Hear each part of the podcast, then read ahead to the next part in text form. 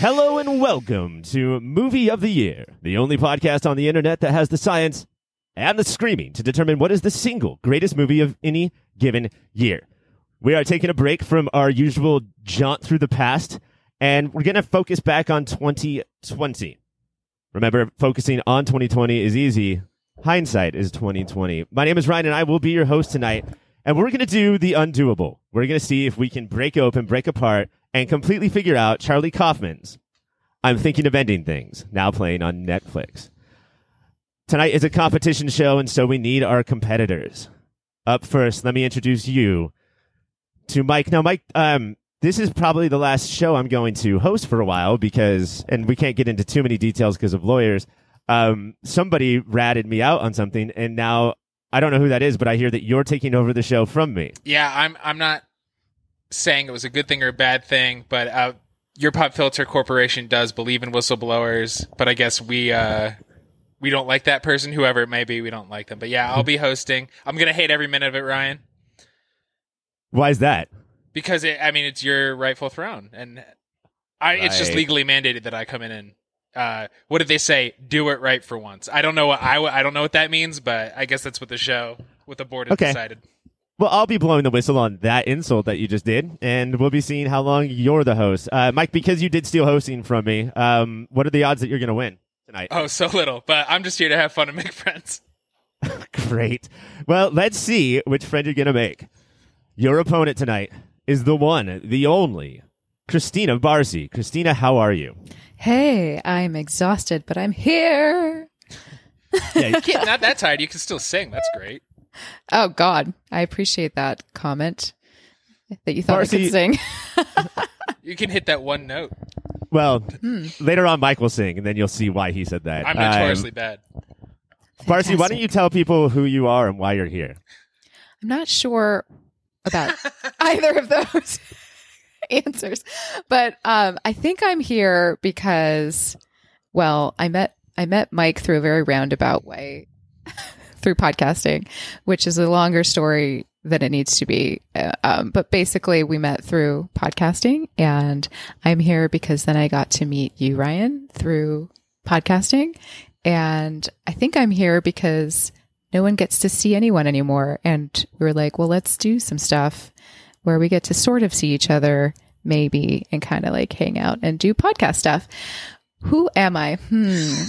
What do I do? I do podcast stuff. Um, and that's really it. That's kind of sums me up these days. I wish there were there was more to it. So if people want to find you, Barcy, they just Google Christina Barcy podcast stuff, and then they'll find out everything they need to know. They literally will actually. You will find all That's that pretty shit. cool. Yes.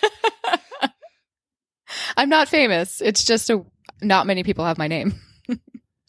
Yeah, that's it's. all- Uh, Mike has that too, but I guess my name's not super common. But your guys' names are insane. But at least Barcy, you can hear and be like, I can spell that. Gravano, people are like, no, I'm just never. I liked what you did, but I'm just never gonna try. It's like nicely fancy pretentious though. See, I wouldn't even pronounce I've been pronouncing your name wrong this whole time. Gravano? Mike, Right, I've been calling you Miki or like Mhm. how do you spell that? as the old world. the Latin.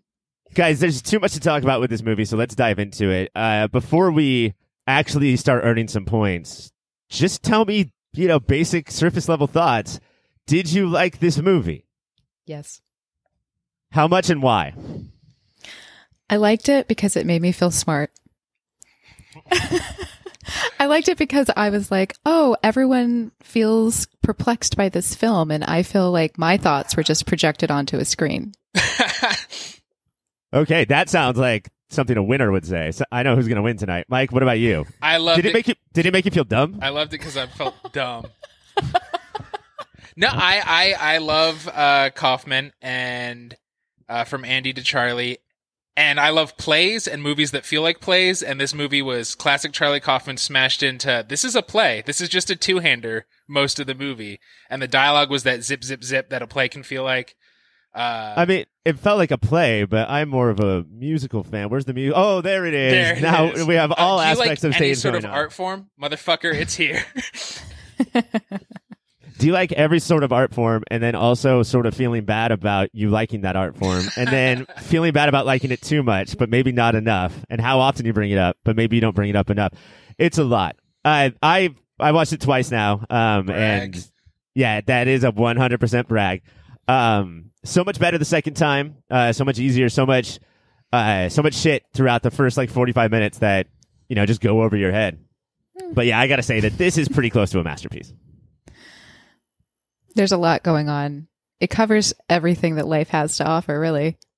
At least everything that three like people like us would care about. Yeah. Yeah, true. There's, I guess there's no footy ball.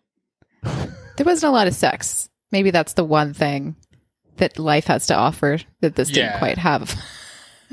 Yeah, Jesse Plemons, according to his movie and TV roles, never really pulls the ass. I know he's married to Kirsten Dunst in real life, so that's awesome. wow, good for him. Uh, and I don't know, maybe it's because I'm currently rewatching Friday Night Lights, but he just turned down one girl to get with another girl, even though the entire world in school and even the adults were like, "Really? How do you? How could you do this? Look at you. Nobody likes how talented he is in every way he is." All right, this is another bonus for you, Barcy. Uh, every time I ask a question about the movie, Mike is probably going to talk about Landry from Friday Night Lights, and you're going to get a lot of points from that. Fantastic. guys.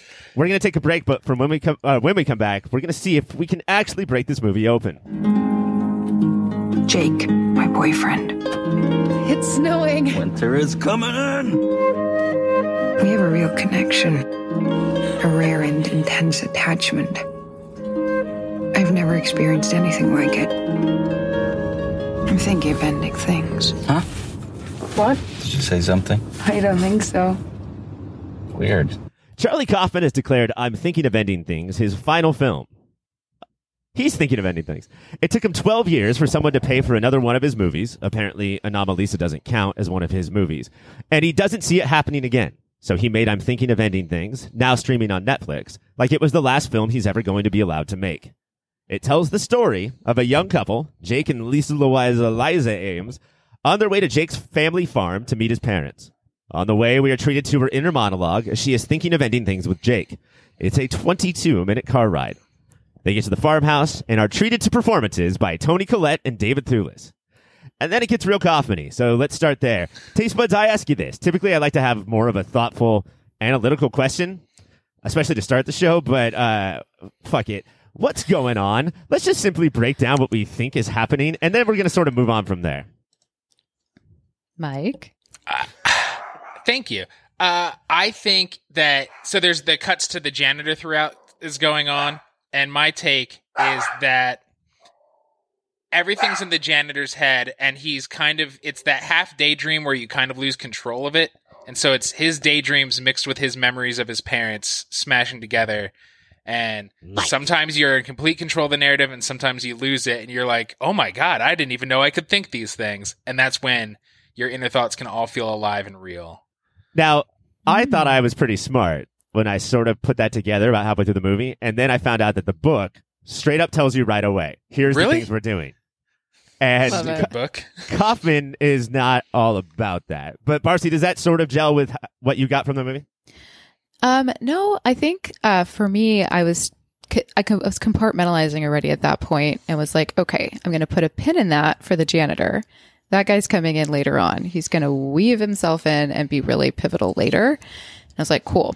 Anyways, 22, we, we actually stopped the film and was like, okay, 22 minutes in the car. So I love that you pointed that out. And then he doesn't want to go in, and mom is just like waving from the window. And I was like, ooh, mommy issues. Like, there's total mom issues happening here. Farsi. That was the first theme I picked up on, I think. But I- also laughed a lot in the car ride. I was like, this is ridiculously melancholic in a way that is meta and humorous, where I'm like, oh, okay, we're going down this interesting road of, of uh, just the mind. And that's kind of where I was like, okay. Was there a what point? are in- the, Mhm. Was there a point in the car ride where you guys were like, "Oh, this is fucked. Something's up." Well, I mean, in the relationship, yes. I don't know if either of you have had the privilege of being in this kind of relationship, but it is a horror show. It's a slow motion car wreck. Oh no, I love, I love my favorite parts of my life are where we're like, "Oh, we're probably gonna break up. Let's go on a trip. Let's just get together in a car and go on a trip." I think I was trying to figure out who was actually experiencing the thoughts because she's the one speaking. But I was like, this is kind of probably his perspective of it, even though she seems super narcissistic. and, uh, and it, that was the first thing I kept saying. Oh, she's so narcissistic. Interesting. What's that all about? And then I was like, oh, this is probably his perspective. Well, yeah, I mean, it's not it, that this isn't how movies work. Like we get voiceover at the beginning, or like at the when things start, and then they go on, and then characters speak to each other. And this chick will not stop think, Right. talking to herself, and that's the first thing that like sort of throws you off. Like, damn, she really does not want to talk to Jesse Plemons. especially because there are times, especially uh, in that first 22 minute section, that he flinches a couple of times from her monologue, inner monologue, and he can it's like, it. okay, can he hear it? Or and then that makes sense of what you said, Barcy. Is it's just what he she's quiet, so therefore. She must be thinking of how I'm a piece of shit and she's going to end things with me. Where she could just be like singing the Chips Ahoy song from the 90s commercial, just like that big band, like just zoning out, staring at the snow. How does that go? Uh, no, no, no, no, no, no, that's Gary Glitter. Uh, Oh, Gary Glitter reference from Mike. Once again for the 12th show in a row. Uh, did you guys think that maybe uh, Jake could hear her inner monologue or she's just a really good ventriloquist? And she was saying all of that stuff out loud, but just keeping her mouth shut the entire time. that's hardcore gaslighting. If you want to slowly make your partner lose their mind, get great at ventriloqu- ventriloquism. I don't think we were in that much reality. I think we were just in his head. I don't think she was. I think these were memories, and that how we remember things has nothing to do with what really happened. And in a Kaufman movie, it's basically uh, the slow road up to how fucked up this world is. Mm-hmm. and then also all of we're we're always his therapist, right? Like we're always going to sit and watch all of his anxieties on display.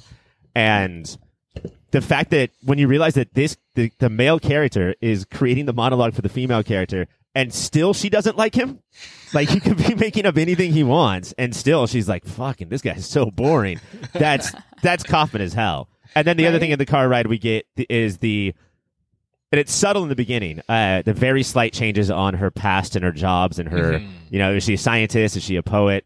That stuff that like, it, you know, it, it's not as glaring as like a dog trying to get dry for 30 minutes. yeah, that, it, that the first couple times you're like, I, did I misremember? Is she both a scientist and a poet? That's pretty cool. And then it just like keeps shifting, shifting till you're like, wait, why doesn't she know what she is? And then it's really hammering home. It's like he doesn't remember what she is or was.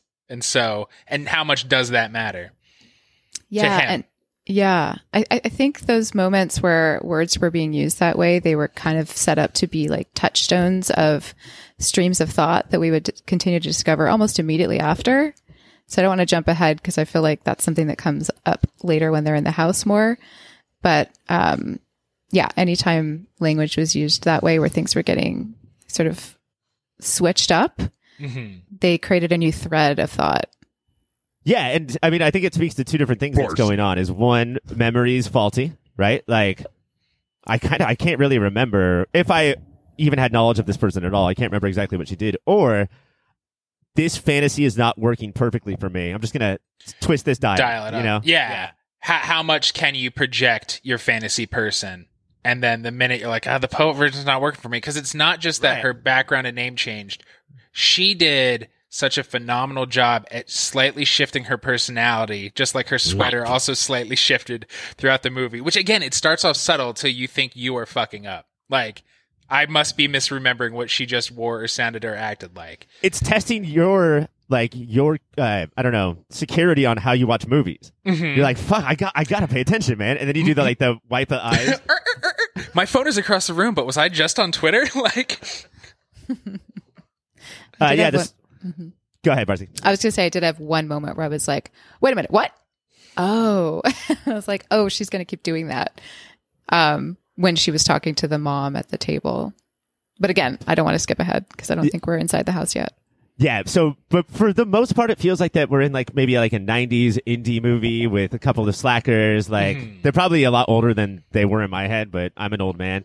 You know, like let's hit the road and go to a farm and party all weekend. And once we get to the farmhouse, that's when things sort of start to crack. I I would say like mostly initiated by the dog that I was mentioning before. n- not initiated by the horrific Joker-like grin of Toni Collette through the window, Well, yeah, con- not stopping waving that Barcy brought up, and then when he's like, "No, they, they they know I like to stretch my legs." Jesse Plemons has the un unchallengeable talent to say such an innocuous phrase and make you think I'm gonna get murdered. like there's something so uneasy, and then well, I need to show you around. Here's this horrific barn where pigs had maggots eating. Like there's no, we could have gone to the house. We could have been warm in the house. I could have skipped that story. If this were a horror film, that would be mm-hmm. the first clue to it being a horror film, Yes. right? So that was interesting, and I was like, "Ooh, who's gonna die?" But then it makes sense once you figure out the themes that that's there. But the the horror feel of like this abandoned because not only are they in like farm country, but it's like it feels like nobody has lived there for Mhm. years. Mhm. Um, There's just dead sheep lying by the door. Yeah. Oh, they're frozen solid. They're fine. But it's, not even, it's not even that he's informative. He's indignant. Like, why'd you care about me, not the sheep? God, they'll, they'll be fine.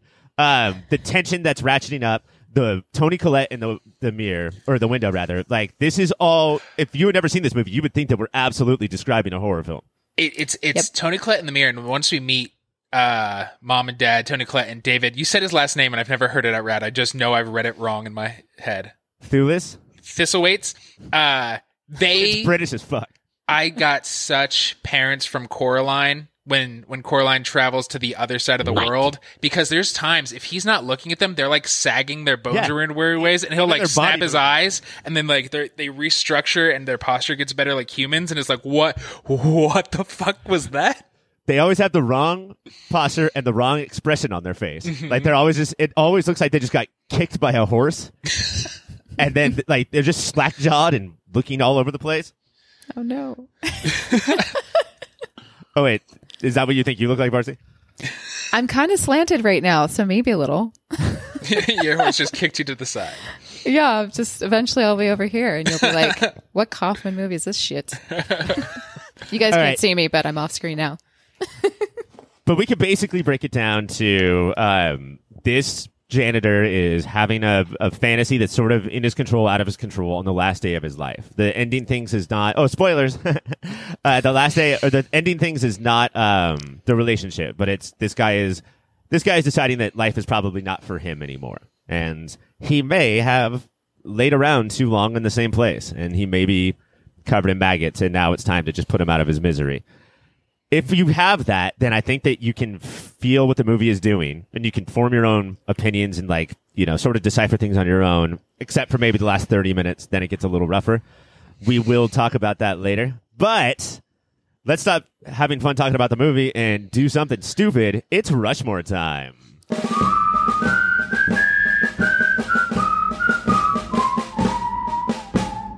Mount Rushmore! You know what the sound means? It's Rushmore time. Typically, people are always building mountains with heads on them about presidents. But what if we didn't do that?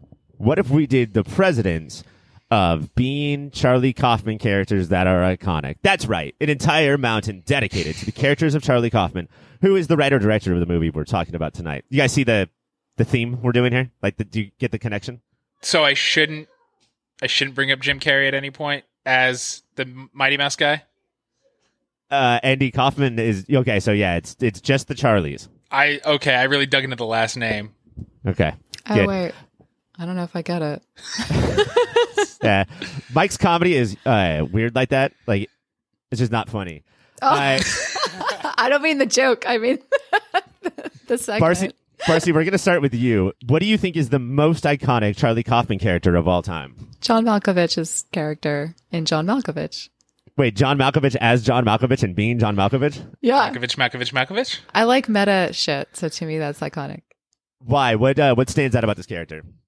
Well, number one, he's definitely him, his strange self, which I don't know that we knew who John Malkovich was as a masses before this movie. I feel like it put him on the map, even though he has a you know very rich background as an actor. I feel like this is the thing that that stood out. Um, and he has that wonderful dance scene in the bedroom where he just throws himself against the walls and does a somersault. And it's kind of the most amazing thing I've ever seen John Malkovich do. And for his age, looking good. Like Right? he was fitting there. Do we How- know if that was him? he's looked the same for Some 80 years. So Yeah. do we know how old he was then?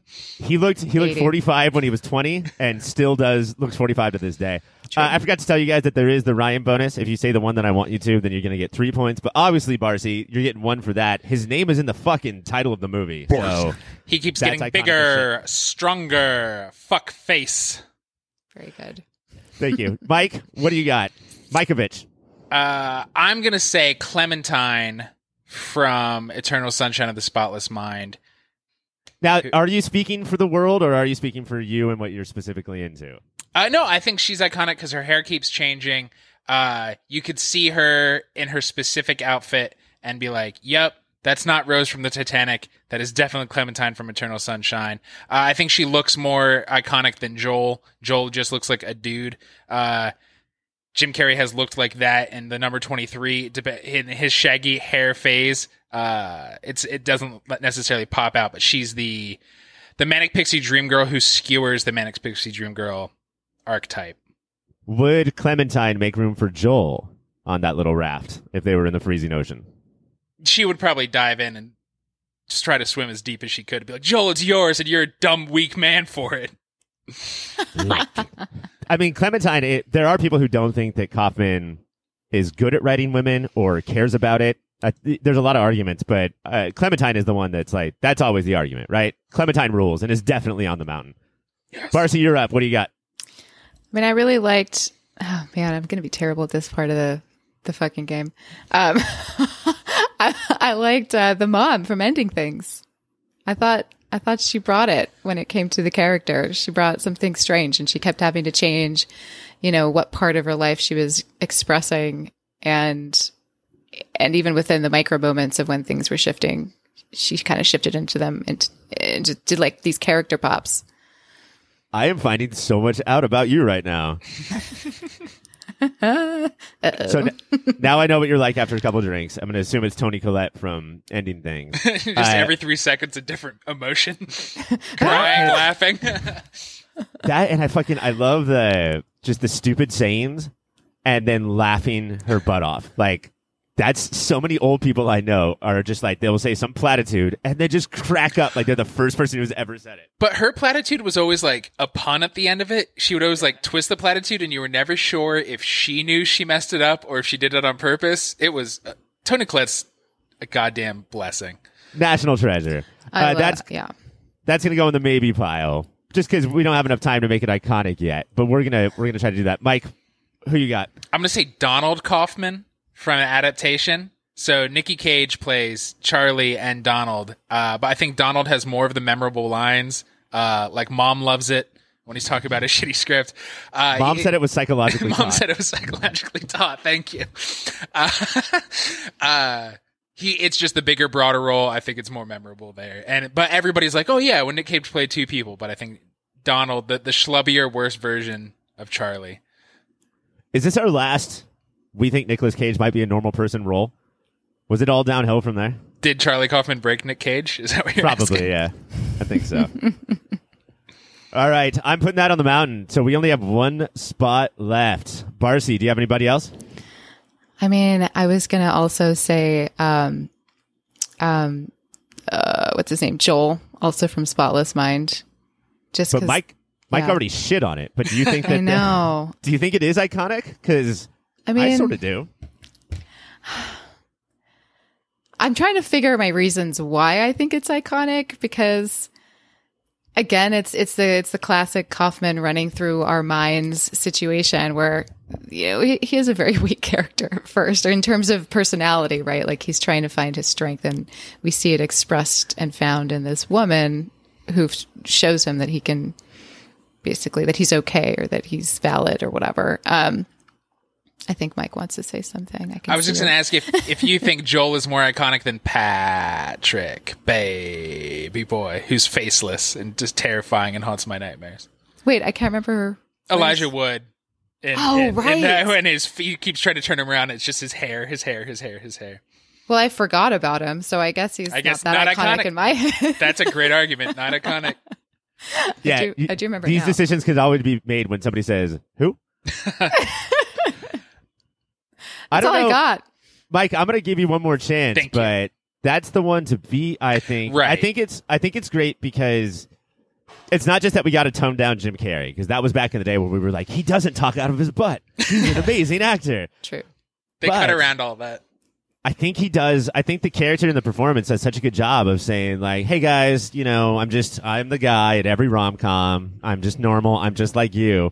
But then at, at you know halfway through the movie, you're like, "Oh, he is like me, a piece of shit, A bastard. a fucking selfish asshole, A weak, And- weak man. a weak, weak man, like goddamn A regular Ross Ross Geller." Geller. uh, yeah, my, But yeah, my- beat that shit. Uh, so I'm not going to mention Anomalisa if Kaufman won't even count it as one of his movies. Um, it's great and people should watch it. But I think Lotte Schwartz, uh, in being John Malkovich, to go back to that, is Cameron Diaz because I, I mean, the, the, all four of the leads in that movie are great, but I think that was when people went like, oh, Cameron Diaz might be able to really, really act. And it does suck that she had to like dress down to make people recognize her talent. But I think people that is burned into people's minds, and Lottie is one of the most interesting characters in that movie, as she grows in arcs in ways a lot of the other ones don't. Yeah, I remember when it came out, everybody was like, "Cameron Diaz is so brave. Yeah, you're like, She has curly hair." look at her curly. She put glasses on. She reversed. She's all matted. Yeah, do you remember the beginning of the movie? No glasses. And she was hot, and then she put them on because she needed to see better. Um, I like that. I like Lottie. I like Cameron Diaz. But Mike, I think I forgot to give you a point for Donald Kaufman. Mike, and then this uh, other point's going to Barcy because your Charlie Kaufman Rushmore is Malkovich. Malkovich, Malkovich, and Malkovich. Wouldn't that be funny? It's Malkovich, Clementine, Donald Kaufman, and of course Joel Barish. When we come back, back to I'm thinking of ending.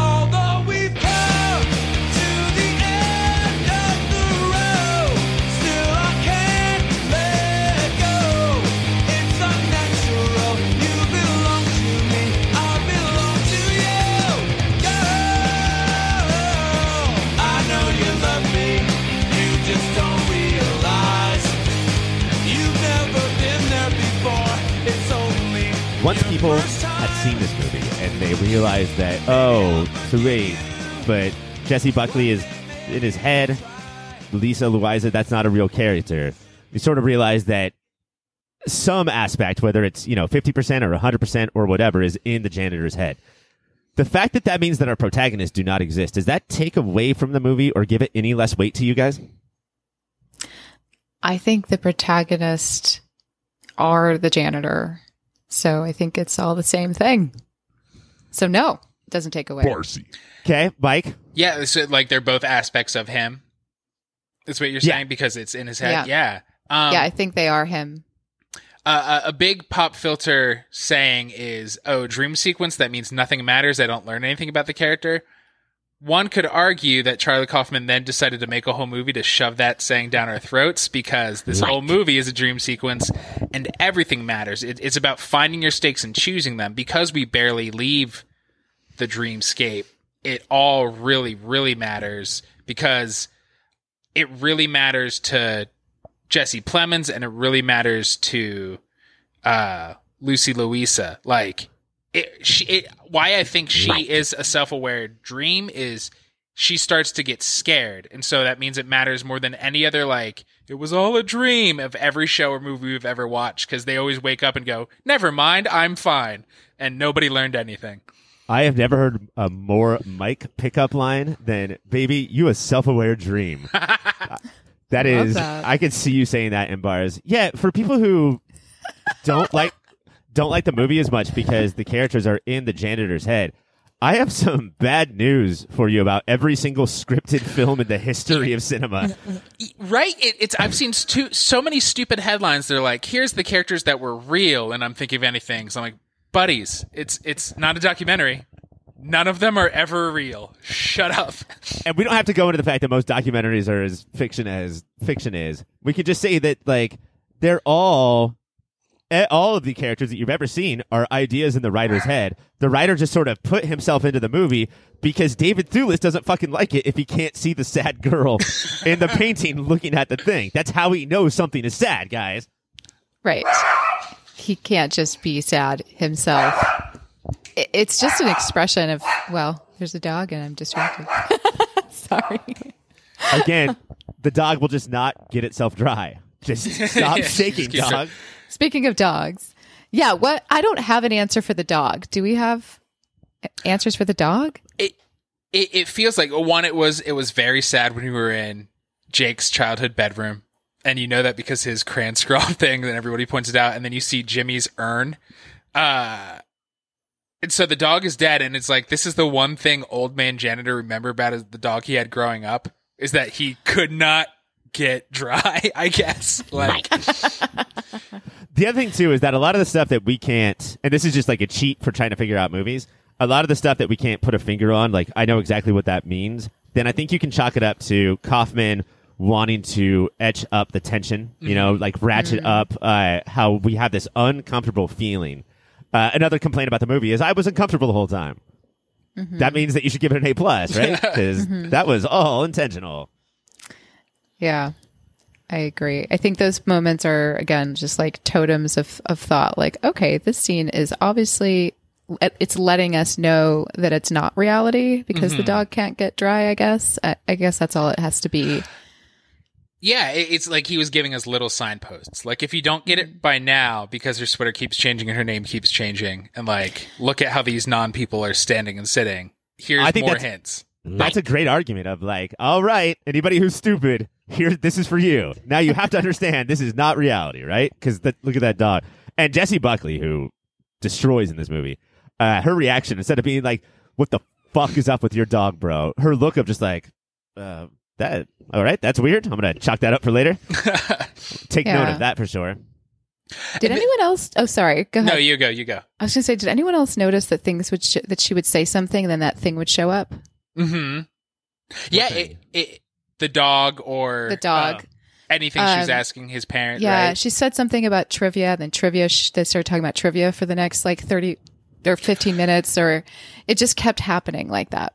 Yeah, it, it really did feel like he he nailed how to make a stream of consciousness movie because Mhm. something would show up and then he would follow that path for a while until it would ping pong into another area. And every character would have a perspective on that thing. Everybody would Mhm. shift.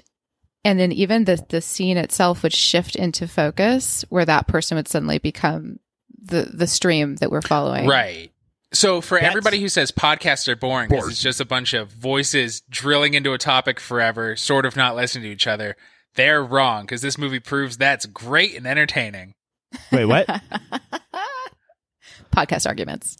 Um, I, yeah, Mike, I, I think that's a great point about the stream of consciousness, or Barcy, or whoever said it. I'm, again, I'm on a podcast. I'm barely Groupthink. fucking listening. Uh, Yes. that like it feels like that he has that challenge of you know novels can do this thing that movies cannot. You know, movies have to like take the plot points and then film the plot points, and that's how you adapt. And it felt like no, fuck that. I'm gonna figure out a way to like get us into that headspace that only novel characters, characters from a novel, not like oh, that's an Or a original play. character. You, you mentioned before we started, I think, that this is so much like a play. And that's something I kept saying while I was watching it too. Like, oh, this would work so well as a play. This would work mm-hmm. so well as a play because we explore longer, longer, we explore ideas for longer, I feel, when we're Right. watching a play. And everyone seems to be fine with that. We're not like, oh, boring. What the Well, fuck? you- Why is this so existential? Like, when are we going to leave this bench? You know what I mean? But it just When kind of works. Yeah, when a play has as many scenes as a movie does, then that's a lot of the background people running around changing the, changing the scenery. And so They plays are sort of really need to stick there in that either car or house or whatever. It, it, it felt like if this was an essay called "I'm thinking of ending things," like it's just it is contemplating life and everything that makes up life, right? And so that's your references and just straight up quotes from poems to to David Foster Wallace to other movies Art to, and to art. Yeah, and it really did feel like here are all the arguments. I've never seen a fictional movie that is also an essay. It man, hmm. it's so good. Well, Yeah. let's get to that. I was before Mike said all that. I was going to bring this up anyway. So, like, Fuck you, it, Mike. it was my idea before Mike said it. I just want to make that clear. I would think that's a point, but okay, that's fine. Barcy. I understand. I, what what is this movie and the author and the director and the screenwriter and the characters relationship to pop culture? Like what what do we think the movie is ultimately trying to say? Is it good? And like where where do you think the movie falls with that? Do you want to start, Mike? I, I felt judged, so I think it's not Me good. too, bro. Uh, Mike. it is. I, I think no matter what you're super into, is it David Foster Wallace? Is it poetry? Is it art? It means you're going to lecture and monologue and always try to one up and or correct the people around you instead of having a real dialogue about it. And I think he's saying we're all a little too unhealthy, and be, because we're all Jake, uh, especially because it's all in Jake's mind. But like everybody has this unhealthy relationship to it, but especially this kind of dude, this kind of dude who wants to be right all the time. Mm. Which we are not. We are, we're on a podcast, so I think We're we on are. a podcast. We we called the three of us together to discuss this movie, to take it more seriously than anybody should. And it's this movie about how basically it's it's possible to just ruin your lives by taking this shit so seriously. I was just going to say that I, I think it's actually a comment on what separates where is the self within the influence. So Ooh, so we're that's good. we're constantly trying to separate ourselves from the content we're it, it, like just consuming this inertia of content right? Whether that be and influences whether that be the family the inf- you start to see the influences of the family on each other. Farsi. you start to see um, that whole thing with the commercial or the commercial that they sing together the jingle with the tasty whatever the fuck later um and that just keeps circling back and it's the last it's like something like that's the last thing um the janitor sees. It's like what are we left with at the end? And they make a, a really clear comment about uh and i forget exactly how it was phrased but i wrote it down and it was um very few men who live find their soul. So it's i think that's the thesis of the film actually is who am I amidst all of this Mhm. and where do I find self? Is it in marriage? Is it in my family? Is it in the social influences? Where do I separate and where do Farsi. I, how does that all work together? But still, I think to me that like that all sounds so hard. I don't want to do all that thinking, so I'm just gonna watch movies and read fucking poems instead. Right. and and I definitely agree with that. But the other angle is part of the some of the times Lucy Louise starts to switch is when even though she's a figment, she one ups him because Jake likes to correct people, and then when she's like, "Here's a poem that's going to make you feel bad about yourself," he's like, "Oh, now you're a scientist." and like, and he like she correct, it just shifts and shifts and shifts because he's he's he's not just a a dude who is identified with these things. He has to be identified with one upping everybody else who also says they know those things. So I even like in his mind, when he falters a little, he's like, uh, nope, we're gonna three card Monty this until you're somebody else because I feel bad. Or in like that's in a way that's control. yeah, and which is you know his mom says Jake is all about. He just he needs to be controlling He's of everything diligent. because uh, what a genius. Uh, but because of well played. because of all of that, that's why he's more comfortable in his fantasy world because Hmm. then he can he has control of all that stuff, right? The other part that like that spoke to me is not anything that I do, but people I hang out with. Uh, Stop is pointing at me through your computer. is I think this is car ride part two, uh, when they're driving away from the house, and really apropos of nothing, but we're just used to Jake at this point. He's like, "Oh yeah, well David Foster Wallace wrote this book of essays that I totally read," and like it does. There's no reason except for the fact that he did read it, and he would like people to know that. yeah, she said, well, that was fun. And he said, have you ever read a supposedly fun thing I'll never want to do again? Damn it, I did the thing you said I do. Talking about the thing. That's the name of the essays, and that's his quote. Fuck you. Mike. uh, and and then he digs into he digs into that hardcore, and that that that's such a again the if the dog is a signpost, here's another signpost. If you're not getting that we're supposed to roll our eyes at Jake for being this kind of dude, uh, David Foster Wallace is the pale king of these kinds of dudes. Oh shit, There- Yeah. Mike. I'll give you that too. Boom shakalaka! All right, we have to go soon. Uh, is there any other pop culture moments that stood out to you? Whether it was um, Jessie Buckley in the basement looking at the art, or going through the room and uh, seen her poem that she wrote in the book. that was horrifying. she saw her photo on the wall as well. Uh huh. That was the that was that was horror movie scary. Right? That was That was definitely horror right movie. after the sheep and the dog, I think, Right.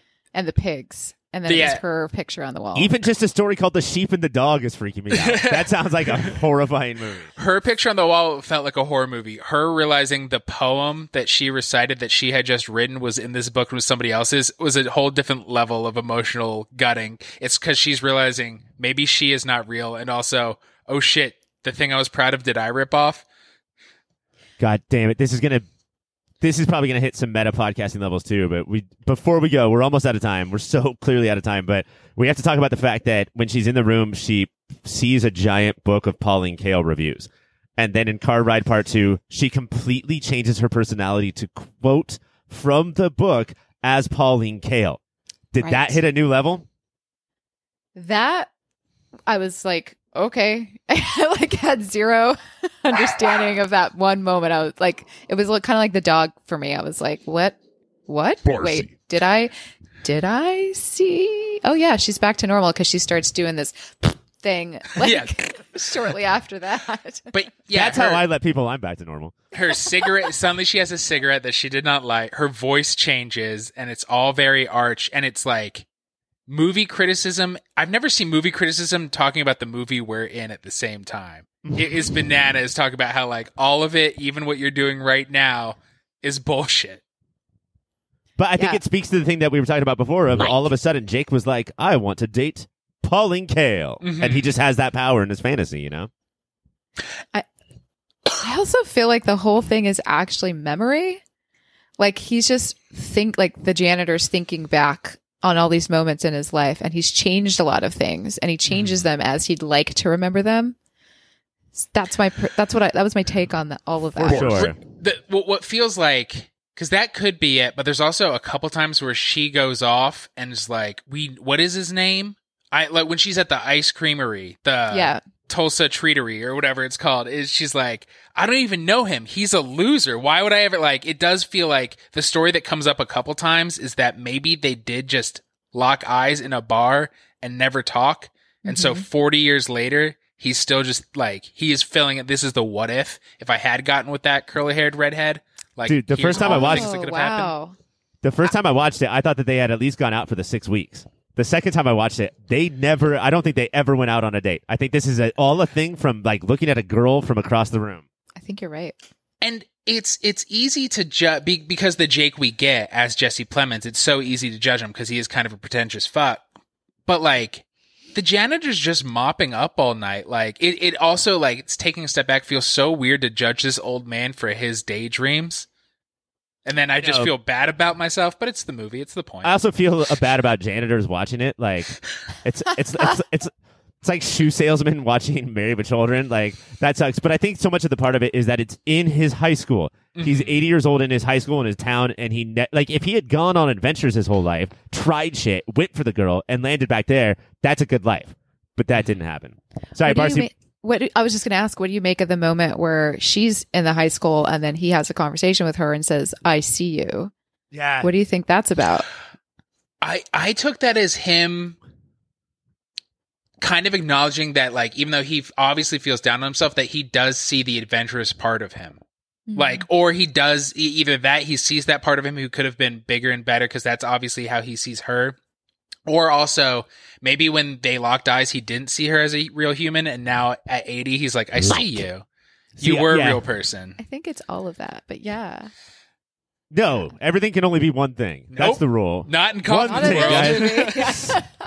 I'm a scientist, so I don't get all those poetry things. But yeah, I think that like he's accurately remembering a thing that didn't exist, where he was just a selfish asshole, didn't think about others people people's concerns, and basically other relationships exist to be impressed by him. And now, at this age, I think he's finally realizing that if we had met back then, I have got now gone through enough life where I I would actually see you. I finally see you, this person who just doesn't exist. Snaps. It's fucking So- crazy. All the narcissism fell away and he starts to see life for what it actually is. yeah, because what what did it get him? which is Yeah. awesome because and in my uh experience is not what people get like when they get older and older and older the Nope. narcissism does not fall away Oh. It's the exact opposite, folks. Ask your president. Uh oh, what does that sound, guys? You know the rules. when you have to ask a question of me, I will ask No. it. It's trivia. Can I start at this over? But I would love it. We would love Here- it.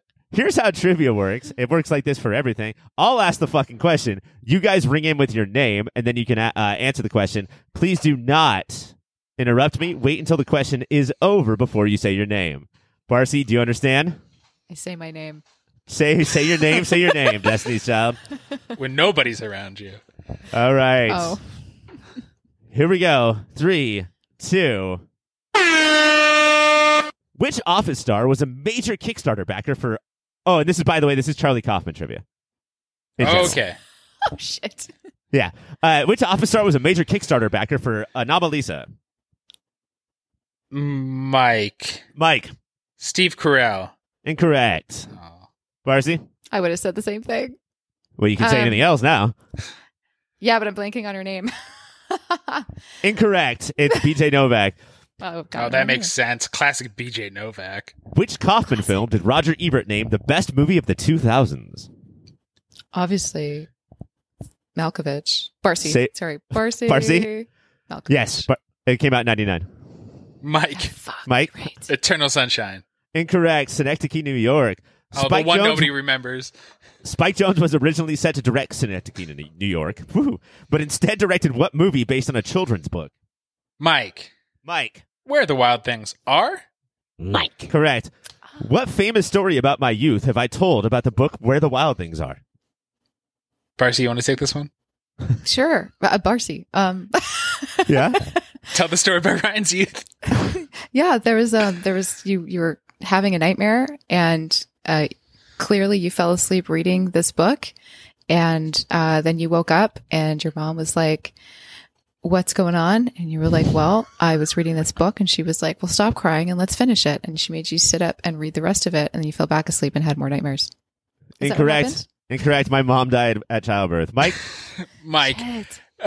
Um, I, I, I want to say that your mom told you you were worse than Max from Where the Wild Things Are. Something related to that. Incorrect. I uh, had opened this book three different times to read it, and every single time I did, all of the pages were ripped out everywhere I went. And then I realized that it was actually the same copy of the book three different times. It felt stupid. You are Moving on. Speaking of where the wild things are, what do I say when it's Friday night and I want to get my buffalo on? Mike. Barcy, let's have some whiskey. Barcy, incorrect. Mike, Where the Wild Wings Are. where the Wild Wings are is correct. Wild Wing is the mascot of what sports franchise? Mike. Mike, The Anaheim. The Anaheim Ducks. that is correct. Name a live action Disney movie that would have made a better sports franchise than the Mighty Ducks. Mike. Mike, Is Cool Runnings Disney? that's a terrible name for a sports. Yes, it is Disney. Cool Runnings. Incorrect. Barcy, I was like, that's a good one. Um, uh, Chippendale. incorrect. the live action Chippendale is not Disney at all. Very athletic. The correct answer is the Anaheim Homeward Bounds, The Incredible Journeys. True or false? In Eternal Sunshine, Joel's address is 158 South Village in Rockville Center on Long Island. Barcy Falls. Barcy, is, it's false. It's 159. that. Good job. Obviously. Number nine, George Clooney directed Kaufman's Confessions of a Dangerous Mind. Who's more handsome, George Clooney or me? Mike. Mike? You are Ryan. Incorrect. Barcy? You are Ryan. Incorrect. It's George Clooney, guys. It's that's subjective. It's very clearly George Clooney. Uh, I'm sorry. Uh, adaptation stars John Cusack, John Malkovich, and Nicolas Cage. They all appear in adaptation. They all appear in what other action movie? John Cusack, John Malkovich, and Nicolas Cage. Barcy, what is The Rock? That is incorrect. Mike. Mike, It's Con Air. it's Con Air. John Malkovich is Cyrus the Virus. what is the favorite movie of most hair dryers? What is Hairspray? Barcy. Incorrect. I don't know why I turned into Jeopardy over here. Mike. Mike, Con Air. it's Con Air. It's Con Air is written on every hair dryer, guys. Shit, that's good. That's good. Human Nature is. Uh oh, I lost it. Human Nature is the first movie starring this star of Lizzie McGuire. What's her fucking name? Mike. Mike. Hilary Duff. Mike. You're gonna win because of Hilary Duff. In being John Malkovich, everyone thinks John Malkovich plays a jewel thief. Four years after the movie came out, he did play a jewel thief in what Rowan Atkinson comedy? God. Mike? Mike. Mr. Bean, the movie? It's not Mr. Bean. That's such a great guess. No fucking clue. Mike? It- it's called Johnny English. oh, not a Speaking of Atkinson, name two fictional characters who have inexplicably gotten their heads stuck in giant turkeys. Mike, Mike, Monica Geller, and Mr. Bean. incorrect. Ah, Those are the only two I know. Damn it. It's it's Mr. Bean and Joey Tribbiani. no, Monica does Monica does it. Oh, Oh, she but does? Joey gets it stuck. Joey gets Yeah. it stuck. She Monica puts it on it to to make. be nice. She puts it on and puts the glasses and the hat, the Shriner hat on it. Guys- yeah, it's true. Read a fucking book. Jesus. We just made you lose a trivia point, Ryan, because we knew that. Yeah, but she, Monica didn't get stuck. Anyway, This how is many true. episodes of the Friends spinoff Joey did I watch? Barcy. Barcy. All of them. oh man, incorrect. Mike, Mike, one. incorrect at zero. What would be the name of a phlegm flinging superhero based on the writer director of I'm Thinking of Ending Things? Mike, Mike, Kaufman, it's Kaufman. Mike. What would be the superhero name of the person who is a monster named Sully by day and not great by night? Mike, Mike. John Badman. No, it's just good man. He's good, not great. It's it's good man. Uh, we got like seven more of these guys. Oh my god. What would be the superhero name of the person who is a Kaufman theater director by day and has the powers of the star of Baywatch at night? Oh my god. Mike, Mike, Pamela Thomas Anderson. Oh my god. that's Incorrect. It's Hoffman. Philip Seymour Hoffman. Uh, what would the, what would be the superhero name of the person who is a narrator by day and releases prisoners by night? Oh my god. A narrator by day and releases prisoners by night. It's Freeman. That would be Morgan Freeman. Freeman. And then finally, uh, what would be the superhero name of the person who is Wolverine by day? He- Jackman. I'm sorry. Hugh gotta say your- Jackman. Mike, Hugh Jackman. No, if he's the superhero name of the guy who's Wolverine by day is Wolverine. I'll give Barcy the point for that, stupid idiot. Barcy. When we come back, more about I'm thinking of ending things. I never thought I'd die alone. I laughed the loudest. Who'd have known? Guys, how does this movie, and by movie I'm I'm talking about I'm thinking of ending things. How does this change or solidify our thoughts about Charlie Kaufman towards women? Is this movie just another crazier version of how all men just need Natalie Portman to introduce them to the shins? It'll change your life. Um, no, I, I think I think it's a very specific. Not knowing anything about the book, I think it's a very specific choice to have Jake not be the protagonist. To have Lucy name name name. Uh, to have Jessie Buckley be it's even though maybe she is just a projection of him, she makes choices throughout it and has the reactions, and she's who we see arc. And it almost does feel like she's a rebuttal, maybe not just the critics, to himself, to throughout. He's like, I can make a, like a strong three dimensional female character, is what it felt like. I do find it interesting that that's coupled with his constant theme in this particularly of, of the mommy stuff. Mm-hmm. Like he had so all it seemed like the pro, the original problems were directed at you know mom, and then later directed at the idea of marriage not being what it was cut out to be either, and therefore who's to blame? It seems like Well- he's heterosexual, so I would guess the woman. It seems like he is, but is that true? On the second viewing, I like in Car Ride One, um, the girl Jessie Buckley says the word sissy, and he's like, "Yeah, well, but uh, I don't think people like that the use of that word." And it sounds like typical college kid. Look how woke I am.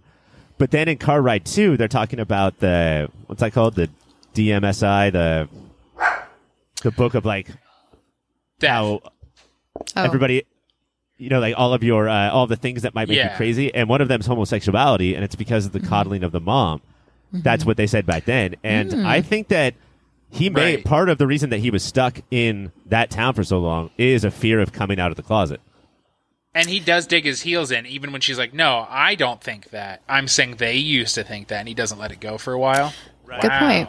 Yeah, I could still make the same argument though that it's still mom's pro- mom's fault then that he Hmm. couldn't find himself uh in in that because of her because of her suppression then at that point. And then also the girls in the the the ice cream shop like there's yeah, we got to get to that. Barcy. they're very um what's the word I'm looking for? Uh just like caricatures of of women Mm-hmm. and there's the one that makes sure that Lucy is it Lucia or Lucy because he's It flips it. changes, It's all Yeah. of them, yeah. and sometimes Yeah. it's Ames. Right. Yes. Um oh we didn't even talk about the movie in the movie. oh Um, yeah, that was a Thirty Rock level movie parody. Like if that's how fake it felt. it, it yeah, it almost didn't need to be there in my opinion. But uh, anyways, so yeah, the girl who had all the the rashes all over her was like made a point to call Lucy, you know, not particularly pretty, and that makes her a better person versus the other girls. Barcy. That's that's interesting because Lucy was a little offended, as as one would be there, and then they went back and forth, and it, it felt like so much of this, I guess, is if it's all in the janitor's head, is him wrestling with that. Of part of him thinks that, and then another part of him is like, well, that's fucked up. That you shouldn't judge people on that. They went back and forth that way. Like it felt like that girl is often is is who Jake relates to more than anybody else we see in the movie. They both have the same rashes on their arms when we see Yeah. Jesse Plemons' arm, Yeah. and who knows if they both actually have the same rash. But he definitely sees he is that kind of lost sad girl in the ice cream shop more than he's anybody else. I know, but I think Hmm. what that means is that that janitor is walking down the hall in like quote unquote real life and saying, "Oh, I could relate to that girl. Mm-hmm. Like, I bet that if I was younger, we could go out or something." Oh, I didn't. s- I, I get. I I didn't see anything romantic between. Do you think that he was the girl, like in his mind, especially for going down the homosexual thread? Like maybe this is how he really sees himself? Is- yeah, it, if not romantic, then at least connect like that. Yeah. you know, for sure. All right, uh, but uh, overall, um, do we think that this is Kaufman's healthy dealing with his thoughts about women, or does it feel like unhealthy? I. It- Barcy, please. I was going to say it feels like typical male gaze bullshit to me. Well, I'm not going to say what I was going to say then. Why would I? Uh, I I think you do have the expertise. Thinking about like John Malkovich was one of his first movies that like I think Catherine Keener and Lotte are the obvious heroes and they're complex there. I understand all the critiques against him throughout it, but I also think the women in his movies are stronger than one first thinks because if you if you take those two from John Malkovich, uh, Susan Orlean, what is it? Meryl Streep in in adaptation, and Jessie Buckley here, and then Clementine. Like those those aren't. His dudes are so dude and douchey in the way they are that I think it overshadows in people's memories how strong and complex all of his women are, more than in a lot of other films. Like, yeah, I heard someone say that about this movie and about all of his movies. Like, dude, that girl, you know, when you were 18, you know, rejected you. You're 60 now. Can you get the fuck over it?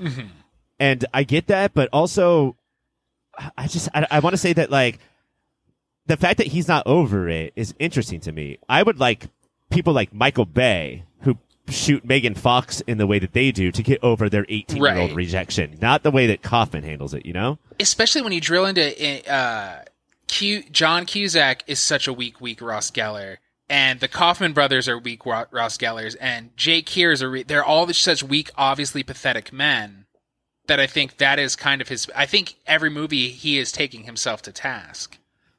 I agree. We guys, we have to get to the award ceremony, but I will point out that we have now referenced three of the six friends by name. Hopefully, the other three can come up very soon.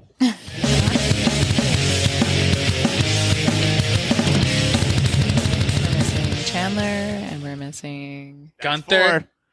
Oh gosh, he doesn't count. Oh, that's where we're different. See, Not Mike in- thinks Mike thinks of himself as a Gunther, so that hurt really. I'm always just watching people have fun. Oh, and it says. I don't know if that's true. Uh, Mike, Yes. you threw in a new award. What was that again? Oh, cough minute e moment. Well, if that's a, it's can't stop coughing. Can't stop coughing, which Spelled is like, K. but that also sounds like coffin, like what you're buried in after you commit suicide. So there's, there's a lot of layers of this award and it's an ode to the entire West Coast being on fire. and coughing. Yeah. All right. So that's what we're going to start with. Of course, uh, I'm thinking of anything is going to win dozens and dozens of Oscars if that ever happens. But its first five awards are going to come tonight, starting with the Can't Stop Coughing. Barcy, what'd you get for that one?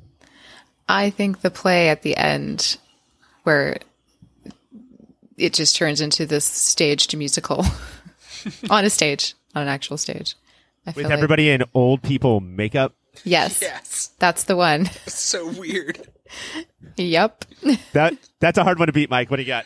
Uh, mine was when uh, Jessie Buckley was walking down the stairs over and over and over again, and when she finally ends doing that, Toni Collette is alive again and in like 1970s clothes, which was so all of that was so reminiscent of Eternal Sunshine. Of the Yeah. house is the memory, and and Clementine is in those same type of clothes. Those are excellent. Um, and there's a ton of those moments, but yeah, you guys pick ones that like it's not just the dog shaking its head, which is weird, but you know, I don't know if that's it's that important. But I'm gonna give it to Barcy for just like you started that Oklahoma thing in the beginning of the movie, and you just ran with it, bro. Way to go, Kaufman. We could do an hour on musicals in Oklahoma in this movie. There's something there. What was the next award? What? What's what was the other one, Mike, that we don't usually do? This is uncomfortable, Ryan.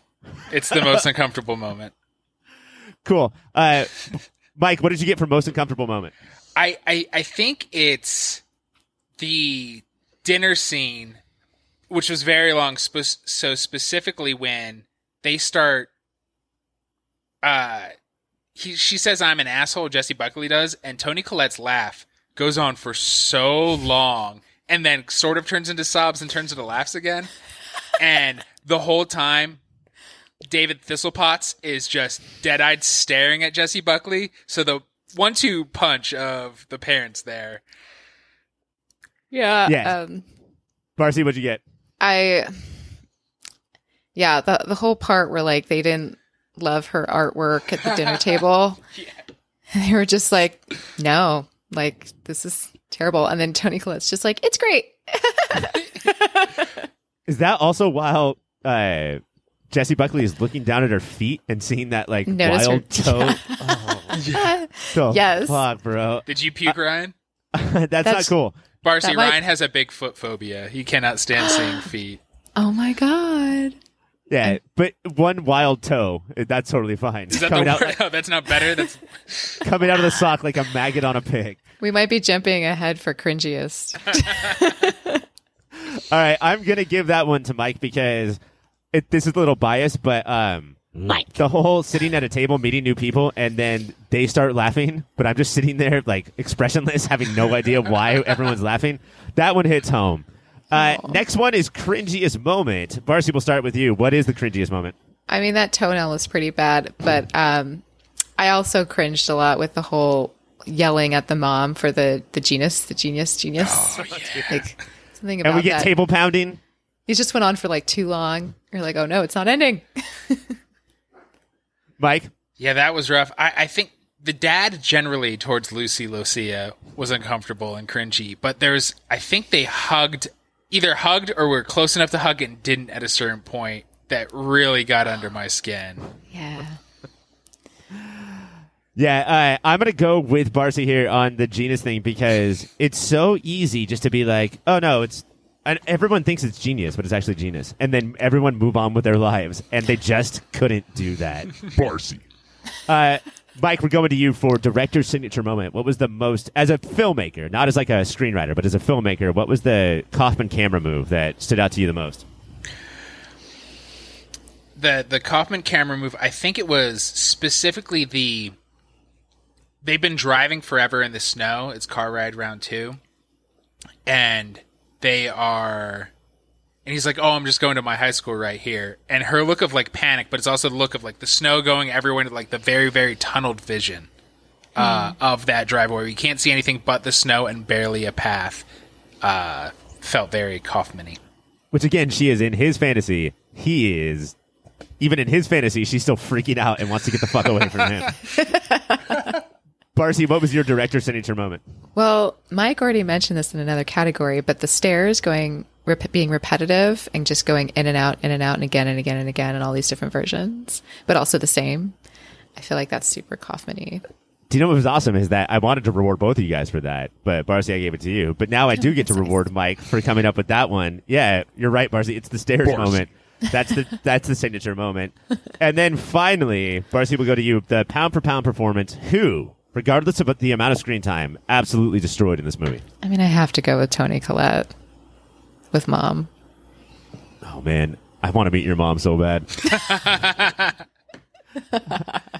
All right, Mike, who do you think it is? I got it. I think it's Jessie Buckley, and maybe it's just like I know Toni Collette is amazing, and she wasn't this, but the the subtle nuances she threw in when anytime she had a different name or different background, how she was just a shade different as she was previously, but still obviously different was a tour de force. A word I've Tour never de used. Force. That's a point for that right there. Yeah, it's. I've been hearing about her for a couple years. Like she is our next Florence Pugh. Now that Florence Pugh is old and no one cares about her anymore. Um, she was in a movie called Wild Rose where she played an Australian who wanted to perform country music. That is supposed to be amazing, Ew. and she's amazing. Yeah, it's I think she's Irish too. Oh, So I think is? that was a fake American accent the whole time. Yeah, Huh. And she's going to be in the next season of Fargo. I'm pumped. Ooh, she's perfect for that. yeah. I would buy stock in Jessie. I got Buckley hard for sure. Fargo vibes during the whole drive too. Like, Yeah. oh yeah, For sure. yeah. All right, so your winners are uh, Kaufman-esque moment is the Oklahoma stage show out of nowhere. Your most uncomfortable moment was the constant dinner laughing for no reason. Your cringiest moment was the genius genius conversation. Your director's signature moment was uh, Jessie Buckley going down the stairs, and your performance of the movie was Jessie Buckley. When we come back, Barcy, you're going to take off. So Mike and I are going to discuss your performance in detail, talk a lot of shit, and figure out who won tonight. Never no. leave early. Oh dang. Cut my life into pieces. This is my last resort. Suffocation,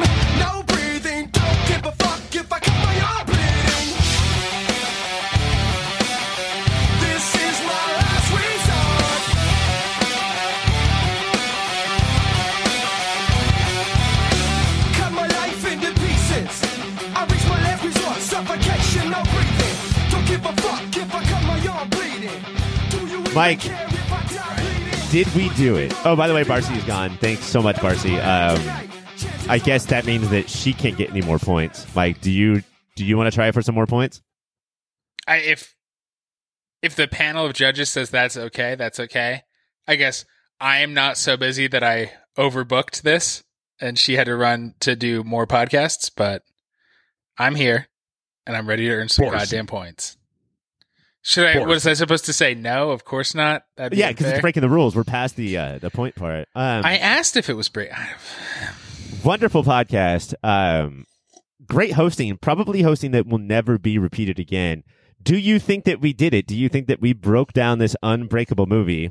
Not the movie Unbreakable. I Um, have to say, I would love else. to do an episode about Unbreakable. Yeah, because do you know what? Like we talked about how it was kind of confusing and mindfuck, but like everything I've seen online is nobody gets beyond that. And I don't know. I'm not saying we are so smart because I don't think that we're pretty dumb. I, it does feel like everybody only got beyond like this is confusing and then didn't push slightly through that like parameter barrier and just move a little just think a little like it's okay get off your phone is that like Ooh, I it? think that's a good thing to say. Yeah, I wonder how often people were on their phone because there's shit that goes by in a flash, like almost like you're watching your life flash before your Mhm. eyes. And if you're on your phone, you stupid fucking idiots, watch the social dilemma. See how you're destroying the fucking country. thinking about all of his films i think adaptation might be crazier than this one That's insane. That's that's that's patently wrong. But uh, I would think that this is the uh, the hardest one to get a firm grasp on. What's the Jessie Buckley move? yeah, just like nonstop. What? Hey, Is she an orangutan asking for leaves? Good reference, Mike. um, one time, Mike and I were at a zoo, and we stood there for I would say six or seven hours watching the same orangutan go, and then uh, have its fist do the come hither thing, Demand water leaves. and or leaves. It was smart. And somebody's job was to every time the orangutan went to respond and give it what it wanted. Yeah, I would assumed the job would be to teach the orangutan some self control or discipline, but nope, it was to bend over backwards for the. Do you think that's what gave birth to the classic phrase? Sometimes you're the orangutan, sometimes you're the fucking zoo employee who just has to keep giving things to fart sounds. Yeah, the fucking is part of that phrase too. Do you know what sucks about that job is that sometimes the orangutan Nothing. does not want lettuce or water, but it farts, and then you blindly shove lettuce or water in its butt. Yeah, and that's what you gotta. It, it's it's both an a visual, an oral, and a nasal based job. You have to use all those things together to know what kind of fart sound it was. Just like I'm thinking of ending things. Uh, Mike, let me get to this first. How do you think this is going to do in the 2020 bracket that may or may not ever happen? If and when there's a 2020 bracket, I am having trouble coming up with a movie that could contend. I didn't watch Never Maybe Sometimes Always. Uh didn't watch Definitely Maybe. I think this is clearly the, the winner. I mean, I, I'll throw this out right now. Um, if you heard Barcy tonight, that means that you didn't hear one of us. That one of us was Greg. He took the night off. He loves it more than me and you put together. Yeah, he was not allowed to be on tonight's show because we're like, no, we need like you need to put thought into it. And he just kept going. but in the positive way. Ah! Ah! Just so much Bobcat Goldthwait for some reason. Uh, yeah, I think it's gonna do very well just because it's so clearly us. You know, like if you if you paint a picture of us, specifically the two or me, you, and Greg, and talk about why we're such wieners, why we're such terrible wieners, we're gonna love it more than you will ever know. How will I know how to feel though? Oh no, I will be in the foreground of the paintings. Looking sad? That's why I taped a picture of me watching the movies on your TV when you watch movies, so you can see me reacting. Apparently, my reaction is always masturbating. Mike, who do you think won tonight? We had Christina Barcy. She did Mhm. amazing. Yeah. She did great. She was an awesome guest. I would love to have her back. Not like some of those other guests. But do you think that uh, she spanked your little bottom, or do you think that she spanked your bottom? I think she did great in the parts that actually matter. I wonder if not knowing the twisted mind of Ryan and how trivia works might have hurt her a little. Oh my God! Every podcast that we do should, at the end of the title, be called or say "From the Twisted Mind of Ryan." like Clive Barker. How does Clive Yeah. Barker get that shit? But I don't. From the twisted mind of Cl- well, he has a name like Clive Barker, two fake names. Um, in third place, it was me with eight points. I got eight points tonight. I think you're climbing every time. Uh, yeah, I'm getting a couple more points every time. Um, and that's just another part of what happens when I host. Uh, in second place is Barcy with 27, which I do think is an incredible guest score. That's a great guest score. But yeah, I wonder if we if we went back through the tape and looked at it, was it trivia where I would ask questions about my childhood, and then you got 33, you got six more points Yeah, than she did. I had the benefit of being in the bushes during your childhood taking notes. And I feel so bad because I was I said, "Hey, do you remember this famous story that I told about me and my relationship with this book?" And she told like an 800 word story Yeah, about what that she was awesome. might be. She did a better job than I did on that. She sure. won, right? Like she she's the winner. Yeah. She won in our hearts. I won in our hearts. Well, Mike, all the commercials are already put in. So, is there anything you want to say? I want to say that you should check out Dimension, Barcy's Pictures? fiction Yeah. podcast. Dimension Pictures presents Scream, Scream 2, Scream 3, Scream 4, and soon Scream 5. From the crazy mind of Dimension Pictures. And then uh, if she is a uh, podcast producer extraordinaire, go to Avant House. It's you, you can spell it. It's spelled exactly how it sounds. Uh, I, I believe Ryan. Please correct me if I'm wrong. A V A N T H A U with an umlaut s dot com. Figure out how to spell U with an umlaut in your Yeah. search bar. Avant H A U S is probably going to get you there. Don't Yeah. don't spend a lot of time uh, figuring out the umlaut, and that's Avant House Media. Um, and yet, this was I would say this was a very hard show for us, Mike, because we are pieces of shit. Farmers. And she is a professional podcaster producer like if you have any Sorry. podcast questions um you should go to her no in order to unfortunately mike in order to like uh pimp the guest that we had i had to majorly bring us down a level Oh, okay. Got it. She did uh, at every break tell us how we were podcasting wrong, which hurt. and we were like what what what are we doing and she's like oh it's just it's just wrong It's just so fucking wrong. Wrong. Most of the time, my mic was facing opposite from my mouth, so that might have been part of it.